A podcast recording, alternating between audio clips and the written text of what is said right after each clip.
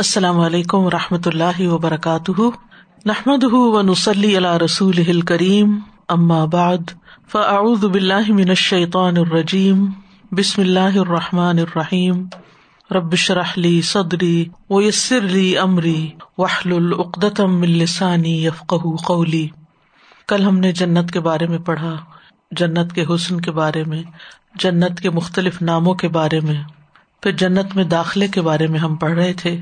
کہ سب سے پہلے نبی صلی اللہ علیہ وسلم کے لیے جنت کا دروازہ کھولا جائے گا اور آپ کے ساتھ آپ کی امت بھی سب سے پہلے جنت میں داخل ہوگی اور امت میں سے فکرا اور مہاجرین پہلے جنت میں داخل ہوں گے اور پھر اسی طرح سب سے آخر میں وہ شخص داخل ہوگا جو دو سے سب سے آخر نکلے گا۔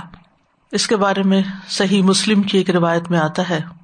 رسول اللہ صلی اللہ علیہ وسلم نے فرمایا جو آدمی سب سے آخر میں جنت میں داخل ہوگا، وہ گرتا پڑتا اور گھسٹتا ہوا دوزخ سے اس حال میں نکلے گا کہ دوزخ کی آگ اسے جلا رہی ہوگی۔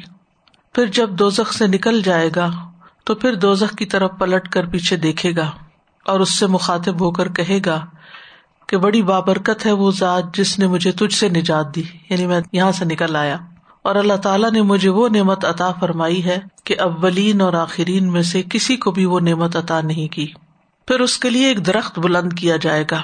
وہ آدمی کہے گا، اے میرے رب، مجھے اس درخت کے قریب کر دیجیے تاکہ میں اس کے سائے کو حاصل کر سکوں اور اس کے پانی سے پیوں۔ اللہ ضب اجلّہ فرمائیں گے، اے ابن آدم، اگر میں تجھے یہ دے دوں، تو پھر اس کے علاوہ اور تو کچھ نہیں مانگے گا تو۔ وہ عرض کرے گا، نہیں ہے میرے رب اللہ سبحان تعالیٰ سے اس سے اس کے علاوہ اور نہ مانگنے کا معاہدہ فرمائیں گے، وعدہ لیں گے۔ اللہ تعالیٰ اس کا ازر قبول فرمائیں گے، کیونکہ وہ ایسی نعمتیں دیکھ چکا ہوگا جس پر اسے صبر نہ ہوگا۔ اللہ تعالیٰ اسے اس درخت کے قریب کر دیں گے۔ وہ اس کے سائے میں آرام کرے گا، اس کے پانی سے پیے گا۔ پھر اس کے لیے ایک اور درخت ظاہر کیا جائے گا جو پہلے درخت سے کہیں زیادہ خوبصورت ہوگا۔ وہ آدمی ارض کرے گا میرے رب، مجھے اس درخت کے قریب فرما دیجیے تاکہ میں اس کا سایہ حاصل کروں اور اس کا پانی پیوں۔ اور اس کے بعد میں اور کوئی سوال نہیں کروں گا۔ اللہ تعالیٰ فرمائیں گے، اے ابن آدم، کیا تو نے مجھ سے وعدہ نہیں کیا تھا کہ تو مجھ سے اور کوئی سوال نہیں کرے گا؟ اور اب اگر تجھے اس درخت کے قریب پہنچا دیا، تو پھر تو اور سوال کرے گا۔ اللہ سبحان و تعالیٰ پھر اس سے وعدہ لیں گے کہ وہ کوئی سوال نہیں کرے گا۔ تاہم اللہ تعالیٰ اس کا ازر قبول کر لیں گے، کیونکہ وہ ایسی نعمتیں دیکھ لے گا جس پر وہ صبر نہ کر سکے گا۔ پھر اللہ تعالیٰ اس کو اس درخت کے قریب کر دیں گے تاکہ وہ اس کے سائے میں آرام کرے اور پانی پیے۔ پھر اسے جنت کے دروازے پر ایک درخت دکھایا جائے گا، جو پہلے دونوں درختوں سے زیادہ خوبصورت ہوگا۔ وہ آدمی کہے گا میرے رب، مجھے اس درخت کے قریب فرما دیجیے تاکہ میں اس کے سائے میں آرام کر سکوں، اس کا پانی پیوں۔ اس کے علاوہ اور کوئی سوال نہیں کروں گا۔ پھر اللہ تعالیٰ اس آدمی سے فرمائیں گے، اے ابن آدم، کیا تو نے مجھ سے وعدہ نہیں کیا تھا کہ اس کے بعد تو اور کوئی سوال نہیں کرے گا؟ وہ عرض کرے گا ہاں اے میرے رب اب میں اس کے بعد اس کے علاوہ کوئی اور سوال نہیں کروں گا۔ اللہ تعالیٰ اسے معذور سمجھیں گے، کیونکہ وہ ایسی نعمتیں دیکھے گا جس پر وہ صبر نہیں کر سکے گا، تو اللہ تعالیٰ اس کو اس درخت کے بھی قریب کر دیں گے۔ جب وہ اس درخت کے قریب پہنچے گا، جو جنت کے دروازے پر ہوگا، تو جنت والوں کی آوازیں سنے گا اندر سے۔ تو عرض کرے گا میرے رب، مجھے اس میں داخل کر دے۔ تو اللہ تعالیٰ فرمائیں گے، اے ابن آدم، تیرے سوال کو کون سی چیز روک سکتی ہے؟ کیا تو اس پر راضی ہے کہ تجھے دنیا اور دنیا کے برابر دے دیا جائے؟ وہ کہے گا میرے رب تو مجھ سے مذاق کرتا ہے، حالانکہ تو رب العالمین ہے۔ یعنی کہ ایسا بھی ہو سکتا ہے کہ اتنا کچھ مجھے مل جائے۔ تو بہرحال یہ آخری شخص ہوگا جو جنت میں داخل ہوگا۔ اور اس کو اسٹیپ بائی اسٹیپ آگے لے جایا جائے گا۔ جنت میں جانے والوں کی تعداد یعنی کتنے لوگ جنت میں جائیں گے؟ جانے والوں میں سب سے زیادہ امت محمد صلی اللہ علیہ وسلم ہوں گی یعنی جنت میں ان کی کثرت ہوگی۔ صحیح بخاری کی روایت آتی ہے ابن عباس سے روایت ہے، وہ کہتے ہیں کہ نبی صلی اللہ علیہ وسلم نے فرمایا، میرے سامنے امتیں پیش کی گئی ایک نبی گزرا، اس کے ساتھ اس کی پوری امت تھی۔ کسی نبی کے ساتھ چند لوگ تھے۔ کوئی نبی گزرا، اس کے ساتھ دس آدمی تھے۔ جبکہ ایک نبی کے ساتھ پانچ لوگ تھے اور ایک نبی اکیلا گزرا۔ پھر میں نے دیکھا تو لوگوں کی ایک بہت بڑی جماعت نظر آئی۔ میں نے جبریل علیہ السلام سے پوچھا، کیا یہ میری امت ہے؟ انہوں نے کہا، نہیں۔ بلکہ آپ افق کی طرف دیکھیں۔ میں نے ادھر دیکھا تو ایک بہت بڑی جماعت دکھائی دی۔ جبریل علیہ السلام نے کہا، یہ آپ کی امت ہے۔ ان کے آگے آگے جو ستر ہزار کی تعداد ہے، ان سے نہ حساب لیا جائے گا، نہ ہی انہیں عذاب ہوگا۔ میں نے پوچھا، ایسا کیوں ہوگا؟ انہوں نے کہا، یہ لوگ بدن کو داغتے نہیں، دم جھاڑ نہیں کراتے اور نہ ہی بدشگونی لیتے ہیں، بلکہ اپنے رب پر توکل کرتے ہیں۔ تو اکاشا بن محسن اٹھے، آپ کی طرف بڑھے اور کہنے لگے، آپ دعا فرمائے اللہ مجھے ان لوگوں میں سے کر دے۔ آپ نے دعا کیا اللہ، اسے بھی ان لوگوں میں شامل کر دے۔ اس کے بعد ایک اور صاحب کھڑے ہوئے اور عرض کی، میرے لیے بھی دعا فرمائے کہ اللہ تعالیٰ مجھے بھی ان لوگوں میں داخل کر دے۔ فرمایا، اکاشا تم سے بازی لے گیا۔ تو بہرحال نبی صلی اللہ علیہ وسلم کی امت کی ایک الگ ہی شان ہوگی قیامت کے دن۔ اور اس میں بھی خاص ان لوگوں کی جو اپنے رب پر بھروسہ کرتے ہیں، اور بھی شان ہوگی۔ یعنی وہ بغیر حساب کے جنت میں داخل ہوں گے، اور ان میں سے ہر ایک کے ساتھ پھر مزید بھی ہوں گے۔ مسلم احمد کی روایت میں آتا ہے، ابن مسعد رضی اللہ عنہ سے مروی ہے، ایک مرتبہ رات کے وقت ہم لوگ رسول اللہ صلی اللہ علیہ وسلم کے یہاں دیر تک باتیں کرتے رہے۔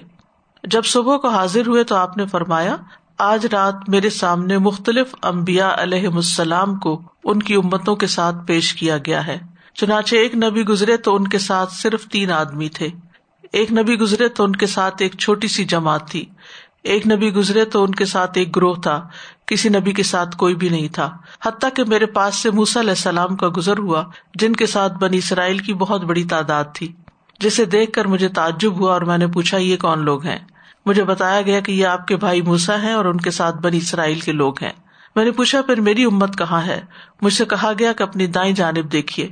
تو ایک ٹیلا لوگوں کے چہروں سے بھرا ہوا نظر آیا یعنی افق کی طرف جیسے پچھلی حدیث میں آتا نا۔ پھر مجھ سے کہا گیا، اپنی بائیں جانب دیکھیے۔ میں نے بائیں جانب دیکھا تو افق لوگوں کے چہروں سے بھرا ہوا نظر آیا۔ یعنی اونچی جگہ پر ہوں گے، اس لیے وہ ایسے لگ رہے تھے کہ جیسے آسمان پر ہوں۔ پھر مجھ سے کہا گیا، کیا آپ راضی ہیں؟ میں نے کہا، میرے رب، میں راضی ہوں، میں خوش ہوں۔ پھر مجھ سے کہا گیا کہ ان لوگوں کے ساتھ ستر ہزار ایسے بھی ہوں گے جو بغیر حساب کتاب کے جنت میں داخل ہوں گے۔ اللہ تعالیٰ ہمیں بھی ان میں شامل کر آپ صلی اللہ علیہ وسلم نے صحابہ سے فرمایا، تم پر میرے ماں باپ قربان ہوں۔ اگر تم ستر ہزار افراد والوں میں شامل ہو سکو تو ایسا ہی کرو۔ اگر اس کی استطاعت نہ ہو تو ٹیلے والوں میں شامل ہو جاؤ۔ تھوڑے اور اونچی جگہ پر ہوں گے۔ اور اگر یہ بھی نہ کر سکو تو افق والوں میں شامل ہو جاؤ، کیونکہ میں نے وہاں بہت سے لوگوں کو ملتے ہوئے دیکھا ہے۔ رسول اللہ صلی اللہ علیہ وسلم نے فرمایا، یہ صحیح بخاری کی روایت ہے، اس ذات کی قسم جس کے ہاتھ میں میری جان ہے، مجھے امید ہے کہ تم جنت والوں کا ایک چوتھائی ہوگے۔ ہم نے اللہ اکبر کہا، تو آپ نے فرمایا، مجھے امید ہے کہ تم جنت والوں کا ایک تہائی ہوگے۔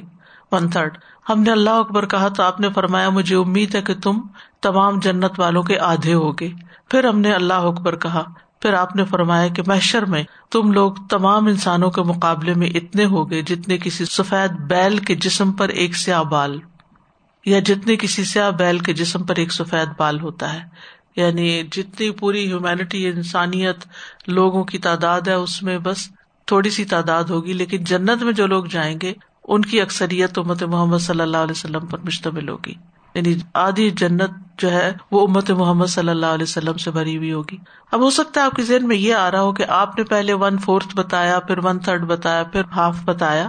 تو ہو سکتا ہے کہ آپ کو پہلے جو علم تھا یا آپ کا اشتہاد تھا وہ یعنی ون فورتھ کا تھا، تو پھر جبریل نے آپ کو بتایا ہو کہ نہیں، ایسا نہیں تو آپ نے اس کو اور زیادہ کر دیا، پھر مزید فائنلی بتا دیا گیا۔ تو بہرحال یہاں آدھی جنت کے بارے میں آتا ہے۔ مسرد احمد کی روایت میں جنت کی ایک سو بیس صفوں میں سے اسی صفے امت محمد صلی اللہ علیہ وسلم کی ہوں گی۔ رسول اللہ صلی اللہ علیہ وسلم نے فرمایا، قیامت کے دن اہل جنت کی ایک سو بیس صفے ہوں گی یعنی میدان حشر میں، جن میں سے اسی صفے اس امت کی ہوں گی۔ جنت میں داخل ہونے والوں کی کثیر تعداد مساکین پر مشتمل ہوگی۔ صحیح بخاری کی روایت ہے، اسامہ رضی اللہ عنہ کہتے ہیں کہ نبی صلی اللہ علیہ وسلم نے فرمایا، میں جنت کے دروازے پر کھڑا ہوا تو اس میں داخل ہونے والوں کی اکثریت مساکین کی تھی۔ مالدار حساب کے لیے روک لیے گئے تھے۔ دنیا کی زندگی کا ایک بڑا حصہ انسان کی ساری کوششیں اس میں لگتی ہیں کہ وہ زیادہ سے زیادہ مال حاصل کرے، کیونکہ اس کو مال کے ذریعے اپنی سیکورٹی چاہیے ہوتی ہے کہ میں کسی کا محتاج نہ ہوں اور میرے پاس زیادہ ہو، یا پھر مال تفاخر کا باعث بنتا ہے اور مال ڈیزائر کو پوری کرنے کا ذریعہ بنتا ہے۔ تو انسان جو ہے وہ مال سے محبت رکھتا ہے اور قرآن مجید میں بھی اس کا ذکر آتا ہے۔ وہ ان حب الخیر لشدید اور دوسری جگہ آتا ہے وہ تو المال حبن جما۔ کہ تم مال سے بہت شدید محبت رکھتے ہو۔ تو یہ محبت اپنی جگہ، لیکن یہ یاد رکھے انسان کہ اگر انسان کے پاس کچھ نہیں، کیونکہ رسک بھی اللہ کی تقسیم ہے، کسی کے پاس زیادہ، کسی کے پاس کم ہے۔ تو جن کے پاس کم ہوتا ہے وہ عام طور پر لو سیلف اسٹیم کا شکار ہو جاتے ہیں یا اپنے آپ کو بہت بےچارا سمجھنے لگتے ہیں یا بعض اوقات اللہ تعالیٰ سے بہت جلد بدگمان ہو جاتے ہیں یا یہ کہ مزاج کے اندر ایسا چڑچڑا پن آ جاتا ہے کہ جن کے پاس زیادہ اسے حسد کرنے لگتے ہیں یا اور اس طرح کی کئی خرابیاں پیدا ہونے لگتی ہیں۔ حتیٰ کہ بعض دفعہ فخر جو ہے وہ انسان کو کفر تک پہنچا دیتا ہے۔ لیکن اگر کسی کو اللہ نے مال کے ذریعے آزمایا ہے اور مال کم ہے اس کے پاس تو اس کو یہ چیز بہت تسلی دیتی ہے، بہت اس کے لیے خوشخبری کا باعث ہے کہ وہ قیامت کے دن دوسرے لوگوں کی نسبت پہلے جنت میں پہنچ جائے گا۔ اور وہاں کا تو وقت اور اس کی گھبراہٹ اور خوف اور دھوپ اور پسینہ اور طرح طرح کی آفات اور فکر اور پریشانی اس میں وقت گزارنا تو دنیا میں مشکل سے مشکل گزارے ہوئے وقت سے بھی کہیں زیادہ مشکل ہے۔ ایک اور بات یہ ہے کہ جنت میں عورتوں کی تعداد کم ہوگی۔ عمران بن حسین کہتے ہیں، رسول اللہ صلی اللہ علیہ وسلم نے فرمایا، بے شک جنت میں رہنے والوں میں سب سے کم تعداد عورتوں کی ہے۔ تو اس سے یہ پتا چلتا ہے کہ مقابلہ اور بھی سخت ہے اور زیادہ محنت اور توجہ کی ضرورت ہے۔ پھر اہل جنت کی کچھ صفات۔ آدم علیہ السلام کی صورت پر ہوں گے، یوسف علیہ السلام جیسا حسن ہوگا اور ایوب علیہ السلام جیسا دل ہوگا۔ رسول اللہ صلی اللہ علیہ وسلم نے فرمایا آدمی اپنی تخلیق کی تکمیل سے پہلے یعنی نامکمل حالت میں مر جائے۔ جیسے ماں کے پیٹ میں کوئی بچہ مر جاتا ہے اور اس کے ابھی آزا پوری طرح نہیں بنے ہوتے، یا انتہائی عمر رسیدہ ہو کر، انتہائی بوڑھا یعنی پھر بچہ بن گیا۔ اور لوگ ان دو کے درمیان ہی ہوتے ہیں۔ تو ان سب کو، چاہے کوئی بالکل چھوٹا بچہ ماں کے پیٹ میں مرا ہے، یا کوئی انتہائی بوڑھا ہو کے مرا ہے، سب کو جب قیامت کے دن اٹھایا جائے گا اور جنت میں جن کو داخل کیا جائے گا تو تینتیس سال کی عمر کا جوان بنا کر اٹھایا جائے گا۔ یعنی قیامت کے دن حشر کے میدان میں بھی لوگوں کی عمریں تھرٹی تھری ایئرس کی ہوں گی۔ یعنی جس میں ان کی ہوش آواز عقل سب کچھ انٹیکٹ ہوگا۔ اگر وہ جنتی ہوا تو آدم علیہ السلام کی ساخت یعنی لمبا چوڑا۔ آدم علیہ السلام کی ساخت کو اس لیے بھی رکھا گیا کہ اللہ سبحانہ تعالیٰ نے ان کو اپنے ہاتھ سے بنایا تھا، جتنا بھی بنایا۔ یوسف علیہ السلام کی صورت اور ایوب علیہ السلام کے دل پر ہوگا۔ ایوب علیہ السلام کا دل ایسا تھا کہ جس میں کوئی شکوا نہیں تھا، کوئی شکایت نہیں تھی۔ صبر ہی صبر تھا۔ پھر اسی طرح ساٹھ ہاتھ لمبا قد ہوگا۔ رسول اللہ صلی اللہ علیہ وسلم نے فرمایا، صحیح بخاری کی روایت ہے کہ جنت میں سب کی صورتیں ایک ہوں گی یعنی اپنے والد آدم علیہ السلام کے قد و کامت پر ساٹھ ساٹھ ہاتھ اونچے ہوں گے۔ تو پھر اس سے یہ پتا چلتا ہے کہ اگر ساٹھ ہاتھ اونچے ہیں، کیونکہ اہل جہنم کا بھی ہم نے پڑھا نا کہ ان کا جسم بہت بڑا ہو جائے گا۔ یعنی اگر جہنم والوں میں سے کوئی بیٹھے گا تو اتنی جگہ چاہیے ہوگی جتنی مکہ اور مدینہ کے درمیان ہے۔ اتنا موٹا ہو جائے گا وہ۔ آپ سوچیے کہ چار گھنٹے تقریباً لگتے ہیں تیز رفتار کار کو مکہ سے مدینہ پہنچتے ہوئے۔ ایک جو ڈاڑھ ہوگی دانت وہ بہت پہاڑ برابر ہوگا۔ کتنے بڑے مانسٹر بن جائیں گے۔ اور دو شانوں کے درمیان کا فاصلہ تین دن تک تیز گھڑ سوار دوڑتا رہے تو اتنا یعنی کہ سائز بڑا ہو جائے گا۔ اور کھال جو ہے اسکن وہ ستر ہاتھ چوڑی ہو جائے گی۔ یعنی اسکن بھی بہت موٹی ہو جائے گی تاکہ وہ زیادہ سے زیادہ عذاب اس پر محسوس کر سکے۔ اور پھر یہ کہ جب وہ جہنم میں پانی پیئیں گے تو جیسے سورت الواقع میں آتا ہے فشار ابونا شرب الحیم حاضا نزول یوم الدین کہ وہ اس طرح پیئیں گے جیسے پیاسا اونٹ پیتا ہے۔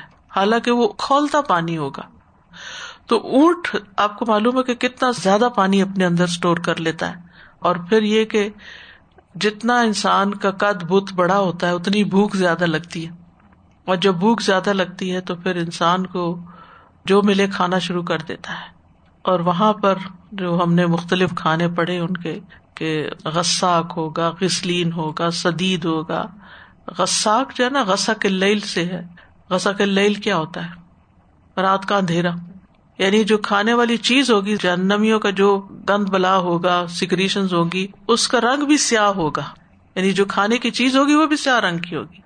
اور غسلین جو ہے، وہ جو بھی پسینہ، پانی جو نکل رہا ہوگا، اور اسی طرح سدید جو زخموں کے اندر سے اوز کرتا ہے، وہ سب کچھ۔ بہرحال، پھر پیچھے چلے گئے، ہم جہنم والوں کا تذکرہ ہو گیا۔ اصل میں قرآن مجید کا انداز یہ ہے کہ جنت و جنب دونوں ساتھ ساتھ آتے ہیں، تو وہ پھر کمپیرزن بہت اچھا ہو جاتا ہے۔ ہم چونکہ فوکس کر کے ایک چیز کے اوپر کانسنٹریٹ کر رہے تھے، پھر دوسری چیز کو دیکھ رہے ہیں۔ تو یہ بتانے کا مقصد یہ ہے کہ جہنمی تو بہت ہی موٹے ہو جائیں گے، بہت موٹے بہت یوج تاکہ زیادہ سزا سے۔ لیکن جنتیوں کو بھی ایک مناسب بڑا قد بت دیا جائے گا، تاکہ وہ بھی زیادہ سے زیادہ نعمتوں کو انجوائے کر سکیں۔ صحیح بخاری میں آتا ہے کہ سب کی صورتیں ایک ہوں گی یعنی اپنے والد آدم علیہ السلام کے قد و کامت پر ساٹھ ساٹھ ہاتھ اونچے ہوں گے۔ پھر بے ریش ہوں گے یعنی بغیر ڈاڑی کے ہوں گے۔ نبی صلی اللہ علیہ وسلم نے فرمایا، قیامت کے دن مومنوں کو اس حال میں اٹھایا جائے گا کہ ان کے جسم پر کوئی بال نہیں ہوگا۔ بے ریش ہوں گے، جردن مردن مکحلینا ان کی آنکھیں سرمگی ہوں گی۔ یعنی ایسی آنکھیں ہوں گی جیسے کسی نے سرما لگایا ہوا آنکھوں کی خوبصورتی کا ذکر کیا جا رہا ہے۔ تو آپ دیکھیے کہ جسم کے بال کہیں بھی ہوں تو انسان کے لیے تکلیف کا ہی باعث ہوتے ہیں، سوائے اس کے سر کے بال جو کہ ایک حسن کا ذریعہ ہے، لیکن باقی بال جو ہیں، غیر ضروری بالوں کی طرف اشارہ ہے کہ کوئی غیر ضروری بال جسم پر نہیں ہوں گے۔ پھر اہل جہنم کی تو بہت ہی غلازت ہوگی۔ اور وہی غلازت ان کو پھر کھانے کو بھی دے دی جائے گی۔ ان کی وامٹنگ ان کی ہر ایک چیز، ان کا یورین، باقی بھی سب کچھ۔ لیکن اہل جنت پاک صاف ہوں گے۔ صحیح بخاری میں آتا ہے، جنتی لوگ نہ اس میں تھوکیں گے، تھوک بھی نہیں آئے گی۔ نہ ناک سے کچھ آلائش نکلے گی، نہ پیشاب کریں گے، نہ پخانا کریں گے، کچھ بھی۔ کوئی سیکریشن جسم سے نہیں ہوگی، نہ پسی نہ کوئی ناک سے نکلے گا، نہ کان سے، نہ تھوک نتنگ کلین، نہ بال اور نہ تھوک اور نہ کچھ، تو آپ خود سوچیے کہ کتنے نفیس لوگ ہوں گے۔ اور جو جسم سے پسینہ بھی نکلے گا تو مسک جیسا خوشبودار ہوگا۔ ایک جیسے اخلاق ہوں گے یعنی سب کے اخلاق اچھے ہوں گے۔ رسول اللہ صلی اللہ علیہ وسلم نے فرمایا، ان سب کے اخلاق ایک آدمی کے اخلاق جیسے ہوں گے یعنی سب کے دل ایک جیسے ہوں گے۔ صحیح مسلم میں آتا ہے، ان کے درمیان کوئی اختلاف نہ ہوگا۔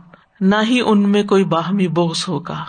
ان کے دل ایک دل کی طرح ہوں گے۔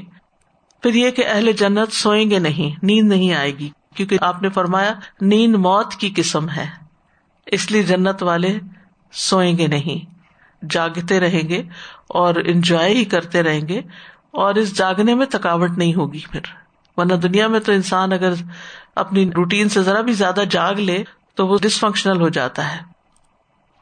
پہلے جب آپ نے کہا نا کہ ایوب علیہ السلام کے دل جیسا دل ہوگا اور پھر کہا کہ سب کے دل ایسے ہوں گے، تو ایوب علیہ السلام کی تو اتنی زبردست کوالٹیز تھیں، اتنی مشکلیں، اتنی تکلیفیں، اتنی پریشانیاں دیکھی اور اتنا بڑا دل اور اللہ تعالیٰ سے حسن زن یہاں پر جب یہ بتایا گیا کہ جنت میں عورتوں کی تعداد کم ہوگی، تو یہاں پہ کافی اسکیری لگا ہے اور کافی چوکنا ہونے کی ضرورت ہے کہ ایسی کیا چیزیں ہیں۔ جو روز مرہ میں ہم شاید کر بھی رہے اور ہمیں اس کا علم نہیں شعور نہیں ہے کہ وہ ہو جاتی ہیں بائی زیادہ تو ہمیں اپنی زبان کی احتیاط کی ضرورت ہے۔ مرد بھی باتیں کرتے ہیں مگر عموماً سینسیبل ہی ہوتی ہیں۔ لیکن خواتین کو میں نے دیکھا ہے کہ بس جو دل میں آپ بول دیا اس عادت سے باز آنا چاہیے۔ سوچ سمجھ کے بات کرنی چاہیے ہم سب کو۔ کیونکہ عورت جو ہے وہ اموشنل بیسڈ ہے تو وہ ہر چیز جو اموشن اس کو آتا ہے وہ باہر کی طرف نکال دیتی ہے۔ تو اسے بہت دھیان رکھنے کی ضرورت ہے۔ اور یہ والی بات سے آئی تھنک آج کے بعد ان شاء اللہ ہم سب اپنا اپنا چیک رکھیں۔ استاذہ جی میں تو دو تین چیزیں نوٹ کر رہی تھی۔ ایک تو یہ جیسے آپ نے وہ سب سے پہلے جس شخص کی آپ نے مثال دی نا کہ اللہ سبحانہ تعالیٰ سے پرومس کیا بس اس کے بعد کچھ نہیں مانگوں گا۔ تو میں سوچ رہی تھی کہ ہم بھی دنیا میں جب کوئی بہت آزمائش بہت مشکل آتی ہے تو ہماری بھی بالکل یہی کیفیت ہوتی ہے کہ بس اللہ تعالیٰ یہی ایک دعا ہے یہی ایک دعا ہے۔ اور پھر اس میں سے نکلتے ہیں اور پھر دوبارہ۔ یعنی بچپن میں ہماری ڈریمس کچھ ہوتی ہیں جب وہ پوری ہو جاتی ہیں تو پھر اگلے شوق آ جاتے ہیں پھر اس کے بعد کچھ اور پھر ساری زندگی کبھی ختم نہیں ہوتے۔ ہزاروں خواہشیں ایسی کہ ہر خواہش پہ دم نکلے۔ اور یہ جو آپ نے فرمایا نا کہ ستر ہزار لوگ بغیر اس کے ٹیسٹ کے جائیں گے تو یہ سن کے مجھے اتنا حشر کا میدان ہے اور سب انتظار میں ہی کھڑے ہیں اور آپ بغیر ٹیسٹ کے جا رہے ہیں تو کتنا بڑا آنر ہے ہم سب کو۔ استاد جی ایک آخری بات یہ جو کھانے کی بات ہوئی نا کہ شکل بھی ویسی ہوگی تو دنیا میں بھی کوئی بے شک کہتا رہے کہ بہت اچھا ٹیسٹ ہے ٹرائی کرو لیکن اگر شکل آپ کو نہیں اچھی لگ رہی تو آپ نہیں اس کو ٹچ کرتے۔ اللہ تعالیٰ محفوظ رکھے ہم سب کو بچا کے رکھے۔ آپ نے بتایا تھا سیونٹی تھاؤزینڈ بغیر حساب کے جائیں گے۔ تو باقی جو جنت میں جائیں گے ان کا کیا حساب ہوگا پہلے وہ دو میں جائیں گے یا کیا نہیں حساب ویسے حساب ہوگا۔ یعنی کہ اللہ تعالیٰ پوچھے گا عمر کس کام میں گزاری جوانی کہاں گزاری؟ یعنی دیکھا جائے گا مال نامے کو۔ پھر اہل جنت کے چہرے۔ روشن اور مسکراتے ہوئے چہرے ہوں گے۔ سورت ابسا میں فرمایا وجوه يومئذ مسفرة، ضاحكة مستبشرة. کچھ چہرے اس دن روشن ہوں گے، ہنستے ہوئے بہت خوش۔ سفید چہرے ہوں گے۔ سورت عال عمران میں فرمایا الذين ابيضت وجوههم ففي رحمة الله هم فيها خالدون اور رہے وہ لوگ جن کے چہرے سفید ہوں گے سو اللہ کی رحمت میں ہوں گے وہ اس میں ہمیشہ رہنے والے ہیں۔ تر و تازہ چہرے ہوں گے۔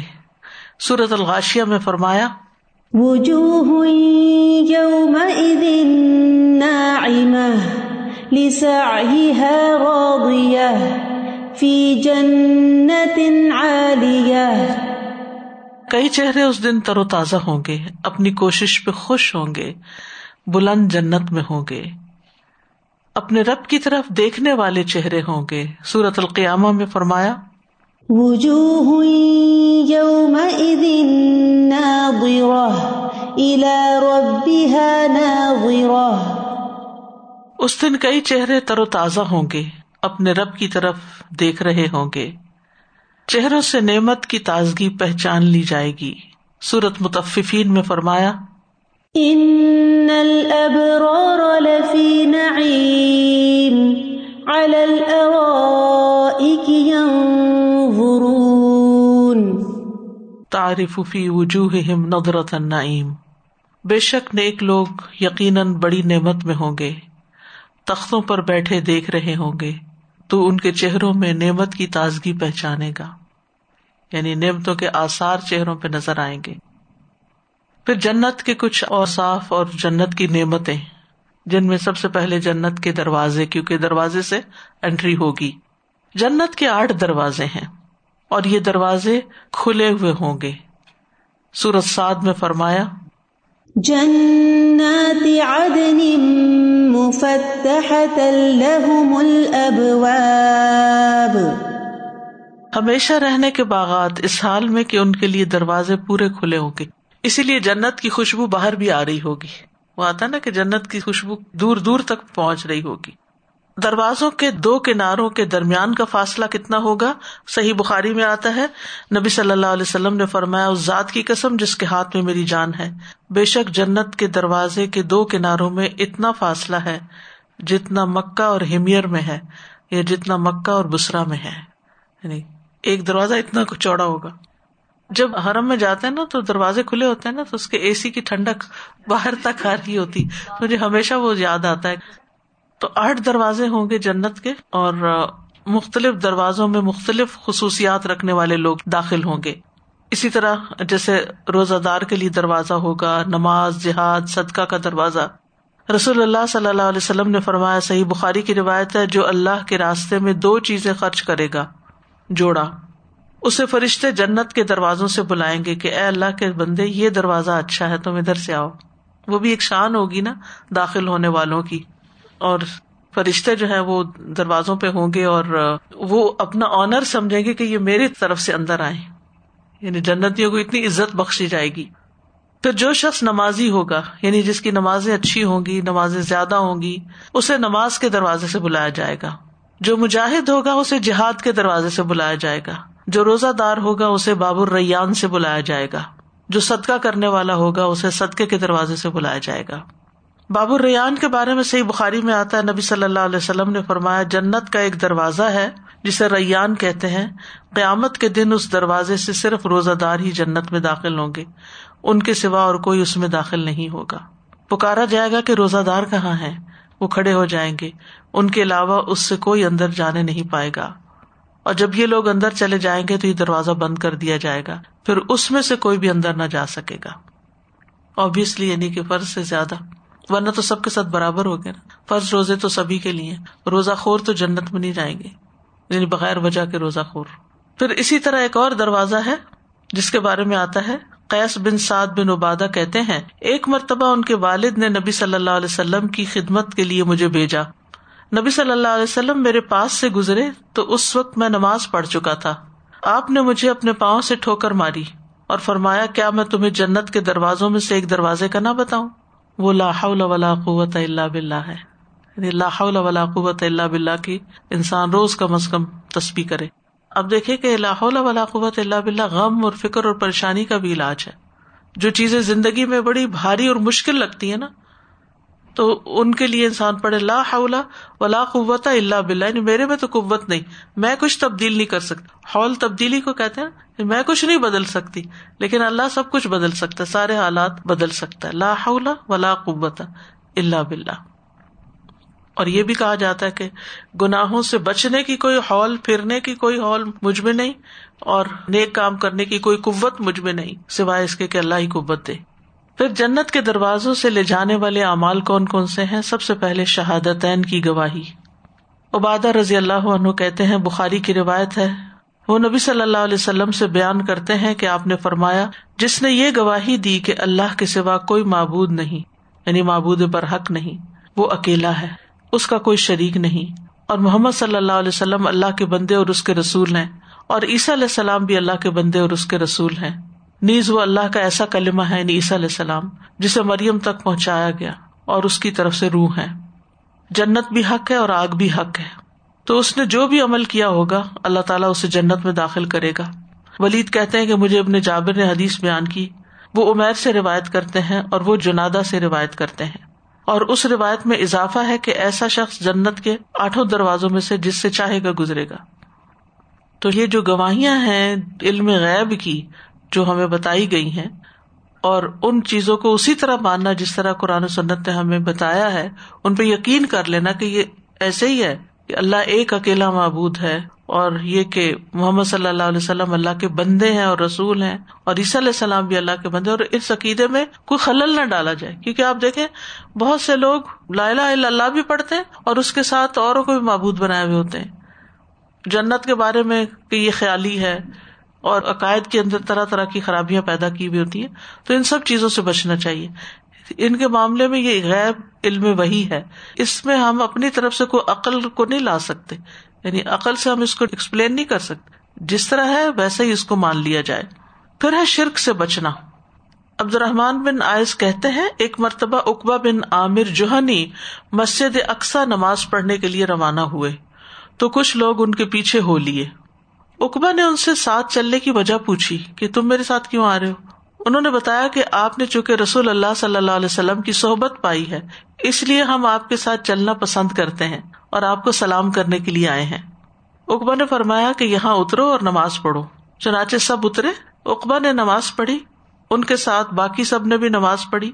سلام پھیرنے کے بعد انہوں نے فرمایا کہ میں نے رسول اللہ صلی اللہ علیہ وسلم کو یہ فرماتے ہوئے سنا ہے کہ جو بندہ بھی اللہ وجاللہ سے اس حال میں ملاقات کرے کہ اس کے ساتھ کسی کو شریک نہ ٹھہراتا ہو اور اپنے ہاتھوں کو کسی کے خون سے رنگین کیے ہوئے نہ ہو یعنی کوئی قتل نہ کیا ہو، کسی پہ ظلم جاتی نہ کی ہو، وہ جنت کے جس دروازے سے چاہے اس میں داخل ہو جائے۔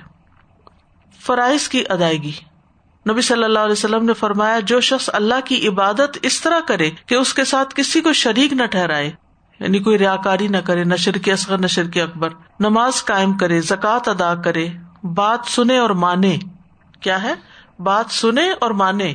پہلے اس پہ یقین کرے، پھر اس پر عمل کرے۔ تو جنت کے دروازوں میں سے، جس میں سے چاہے گا، اللہ اس کو داخل کرے گا۔ اور جنت کے آٹھ دروازے ہیں۔ وزو کے بعد کی دعا۔ اس پر بھی جنت کے دروازے کھلتے ہیں۔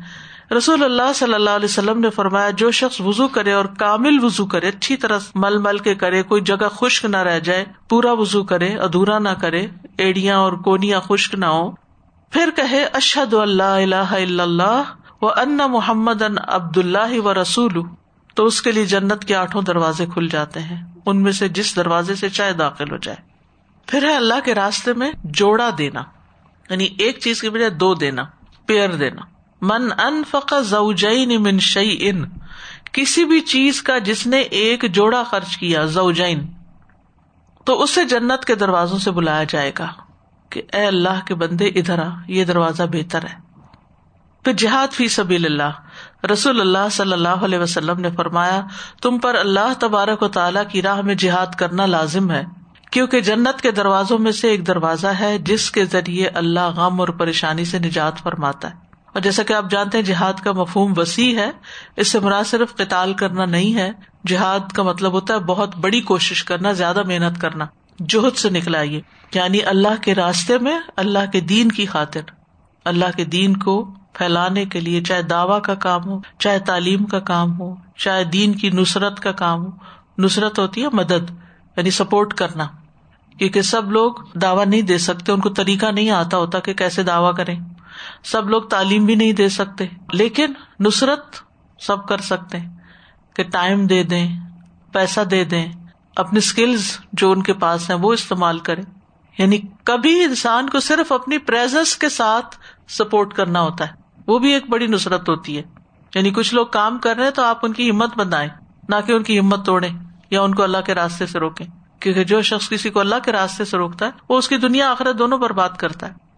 کیونکہ جب انسان اللہ سے دور ہوتا ہے، تو اس کی پریشانیاں بڑھتی چلی جاتی پھر اسی طرح اطاعت گزار اور فرما بردار بیوی۔ عبد الرحمان بن نوف کہتے ہیں، رسول اللہ صلی اللہ علیہ وسلم نے فرمایا، جو عورت پانچ وقت کی نماز پڑھتی ہو، رمضان کے روزے رکھتی ہو، اپنی شرم گاہ کی حفاظت کرتی ہو، اور اپنے شوہر کی اطاعت کرتی ہو یعنی اس کی بات مانتی ہو اس سے کہا جائے گا کہ جنت کے جس دروازے سے چاہو داخل ہو جاؤ۔ پھر ہے والد کی فرما برداری۔ ابو دردا کہتے ہیں، میں نے رسول اللہ صلی اللہ علیہ وسلم سے سنا کہ باپ جنت کا درمیان والا دروازہ ہے یعنی سینٹرل ڈور ہے۔ اب تمہاری مرضی اپنے والدین کا خیال رکھو یا چھوڑ دو۔ یاد رکھیے، والدین کا حق صرف زندگی میں نہیں ہوتا، مرنے کے بعد بھی ہوتا ہے۔ کہ آپ ان کے لیے کتنی دعا کرتے ہیں؟ اور ان کے لیے کتنا صدقہ خیرات کرتے ہیں؟ اور ان کے رشتے داروں کا کتنا خیال رکھتے ہیں اور حتیٰ کہ ان کے دوستوں کا کتنا خیال رکھتے ہیں۔ یہ بھی بڑا ضروری ہے۔ آپ کو یاد ہے وہ واقعہ جب ابن عمر کئی سفر پہ جا رہے تھے تو ان کے ساتھ ان کا گدا بھی تھا اور ان کا اماما بھی تھا تو انہوں نے اپنے والد کے ایک بدو دوست کو، وہ بدو ساتھ ہر وقت تھوڑی رہتا تھا حضرت عمر کے، لیکن اس کا کہا کہ یہ میرے والد جس سے محبت کرتے تھے، میل ملاقات کے لیے آتا ہوگا۔ تو والد اس سے محبت کرتے تھے، انہوں نے اپنا گدا بھی دے دیا، اپنا اماما بھی دے دیا۔ کہ یہ والد کے دوست تھے تو آج ہم سب کو بھی سوچنا چاہیے کہ ہم اپنے والدین کے اگر دوست نہیں تو رشتے دار، اگر ان کے بہن بھائی زندہ ہیں یا ان کے بہن بھائیوں کے بچے زندہ ہیں یا کوئی، ان کو کس طرح ہم خیر یا فیض پہنچاتے ہیں۔ یہ بھی والدین کو ہی خوش کرنے کا سبب بنتا ہے۔ اور ان میں سب سے پہلے تو اپنے بہن بھائی آ جاتے ہیں۔ والدین کو اپنی اولاد کی کتنی فکر ہوتی ہے نا؟ پھر نابالغ بچے کی وفات یعنی چھوٹا بچہ کسی کا اگر فوت ہو جائے، سنن نسائی کی روایت ہے، معاویہ بن قرہ اپنے والد سے روایت کرتے ہیں کہ ایک آدمی نبی صلی اللہ علیہ وسلم کے پاس آیا۔ اس کے ساتھ اس کا ایک بیٹا تھا۔ آپ نے اس آدمی سے فرمایا، کیا تو اس سے محبت کرتا ہے؟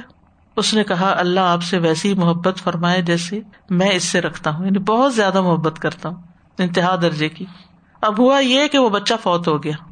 آپ نے جب کئی دن اس شخص کو نہیں دیکھا تو اس کے بارے میں پوچھا تو آپ کو بتایا گیا تو آپ نے اس کو بلایا وہ آیا تو آپ نے فرمایا، کیا تجھے یہ بات اچھی نہیں لگتی کہ قیامت کے دن تم جنت کے جس دروازے پر بھی جاؤ وہاں اسے پاؤ؟ یعنی وہ تمہیں ویلکم کرنے آئے گا۔ وہ بھاگتا ہوا تیرے لیے دروازہ کھولے۔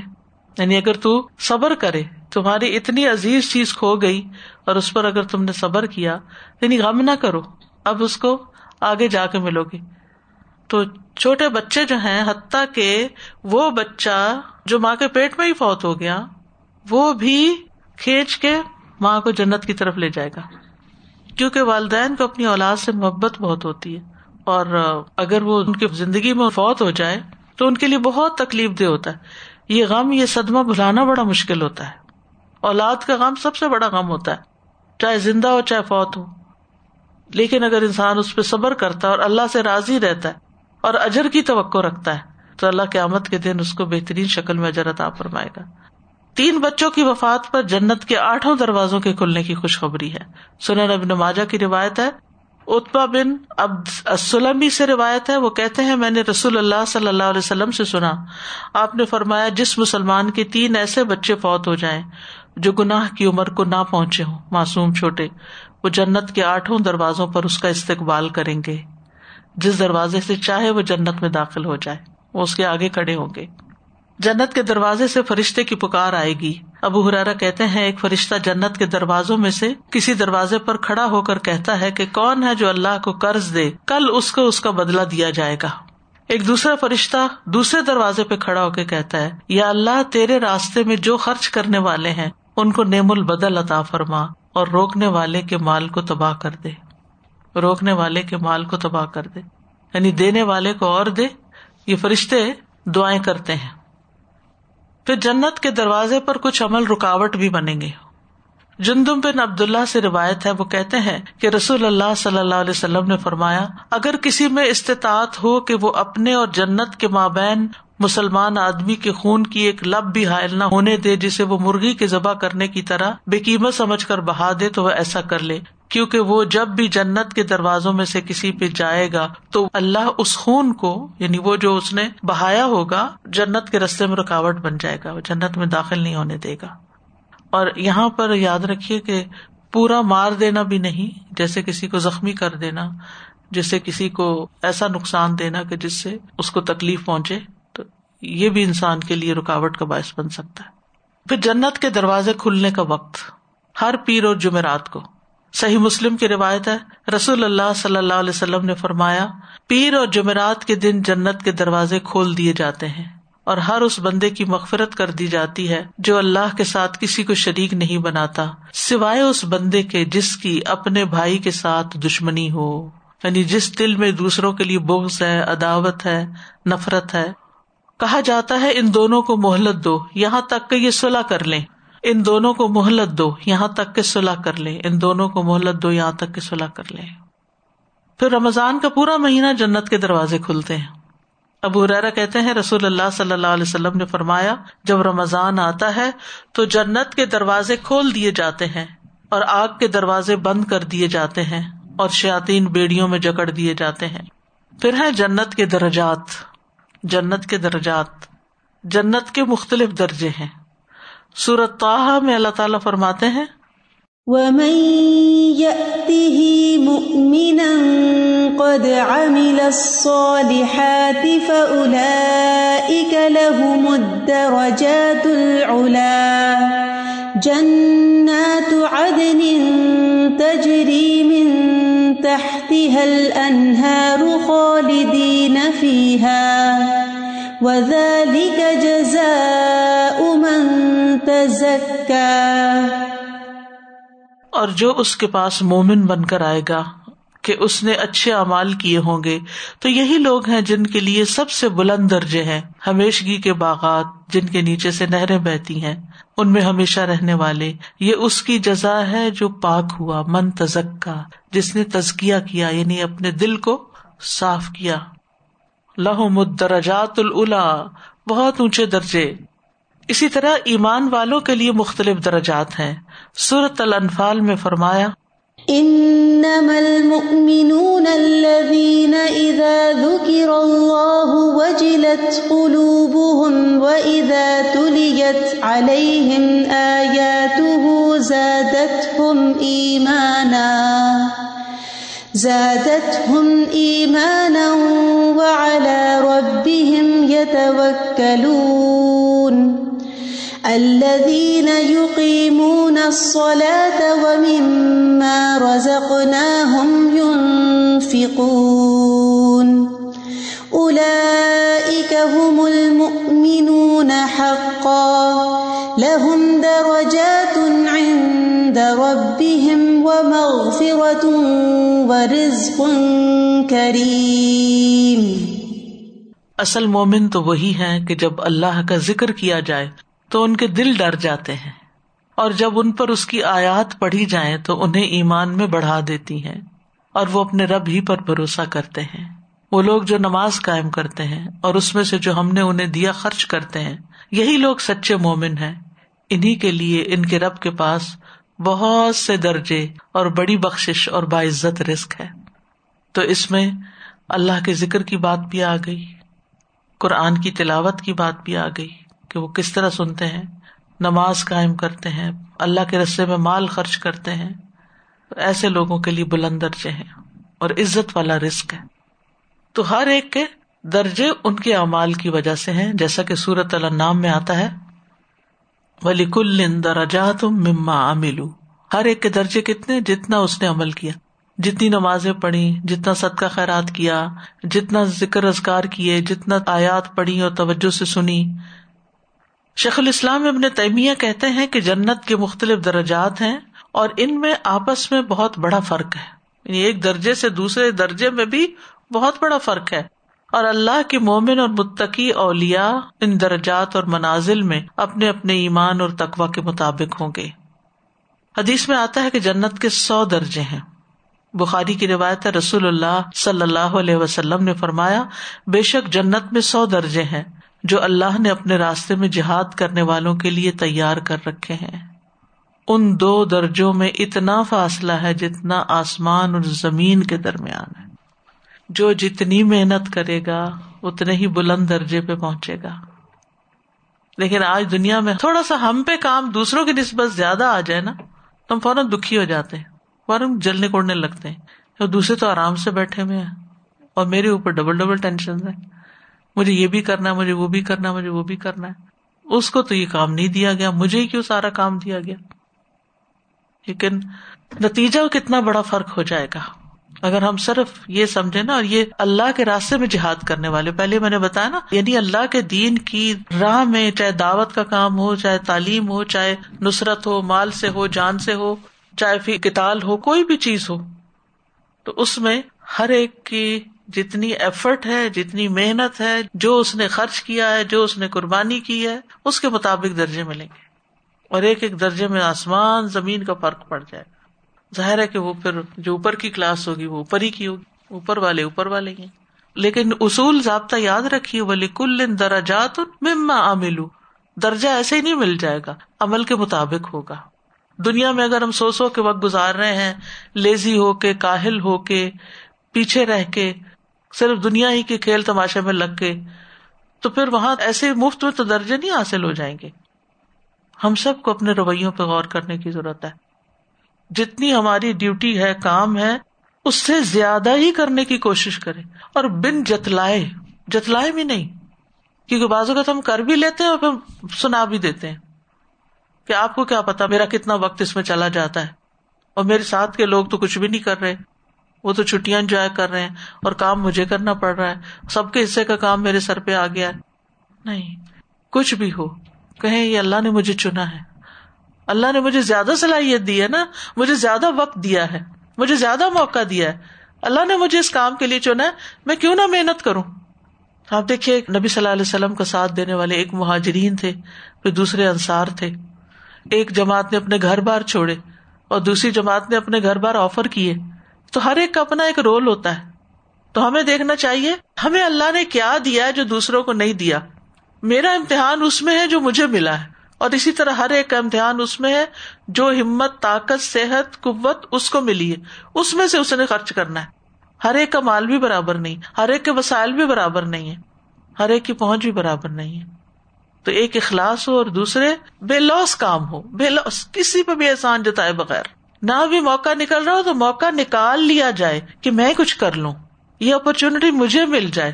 بجائے اس کے کہ انسان کہ میں کہیں چھپ جاؤں کسی اور کے حصے میں پڑ جائے۔ میں بچ جاؤں کسی طرح۔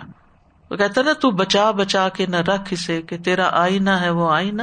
کہ شکستہ ہو تو عزیز تر ہے نگاہ آئینہ ساز میں۔ اللہ کی راہ میں ٹوٹیں گے تو زیادہ پیارے ہو جائیں گے۔ اس کے راستے میں تھکیں گے تو زیادہ اجر پائیں گے۔ تو ہر درجے کے اوپر ایک اور درجے کا فاصلہ ابو سعید خدری کہتے ہیں۔ نبی صلی اللہ علیہ وسلم نے فرمایا، جنتی لوگ اپنے سے اوپر بالا خانوں والوں کو اپنے سر اٹھا کر انتہائی شوق سے غور و خوص کرتے ہوئے اس طرح دیکھیں گے جیسے وہ دنیا میں کسی چمکدار، گہرے اور بہت دور کے ستارے کو دیکھتے ہیں۔ ایسے غور سے اور شوق سے جو آسمان کے مشرقی یا مغربی کنارے میں ہوتا ہے، کیونکہ دونوں درجوں کا فرق بہت زیادہ ہوگا۔ تو دنیا میں اگر ہم سے اوپر کسی کو کچھ بھی مل جائے، گاڑی زیادہ اچھی مل جائے، گھر زیادہ اچھا مل جائے، نوکری زیادہ اچھی مل، کچھ بھی، تو ایک رش کا آتا کہ دیکھو وہ تو کہاں پہنچ گیا، ہم کہاں کھڑے تو وہاں پر بھی ایسے ہی ہوگا۔ انسان کہ دیکھو وہ وہاں پہنچ گیا۔ اور میں یہاں ہوں۔ لوگوں نے عرض کیا، یا رسول اللہ صلی اللہ علیہ وسلم، یہ تو امبیا کے محلات ہوں گے جنہیں ان کے سوا اور کوئی نہ پا سکے گا۔ آپ نے فرمایا، نہیں اس ذات کی قسم جس کے ہاتھ میں میری جان ہے، یہ ان لوگوں کے لیے ہوں گے جو اللہ پر ایمان لائے اور امبیا کی تصدیق کی۔ یعنی یہ عوام کے ہیں۔ امبیا کا تو خیر مقام ہی کچھ اور ہے۔ اسی طرح جو اہل قرآن ہے ان کے درجے صاحب قرآن آتا ہے عربی میں، اور اس سے مراد ہم لوگ حافظ قرآن لیتے ہیں۔ ابو سعید خدری رضی اللہ عنہ سے روایت ہے، وہ کہتے ہیں کہ رسول اللہ صلی اللہ علیہ وسلم نے فرمایا، قرآن والے، صاحب قرآن، حافظ ہو یا قاری ہو اس سے قیامت کے دن جنت میں داخل ہوتے وقت کہا جائے گا، قرآن پڑھتا جا اور جنت کے درجات چڑھتا جا۔ تو اس لیے دنیا میں ہر روز اپنے وقت کا کچھ نہ کچھ حصہ قرآن کی تلاوت کے لیے، اس کو سمجھنے کے لیے، اس کے اوپر غور و فکر کرنے کے لیے، اس کی کوئی بھی خدمت کرنے کے لیے ضرور نکالنا چاہیے۔ اور اس میں کوئی کمی نہیں کرنی چاہیے ٹال مٹول نہیں کرنی چاہیے۔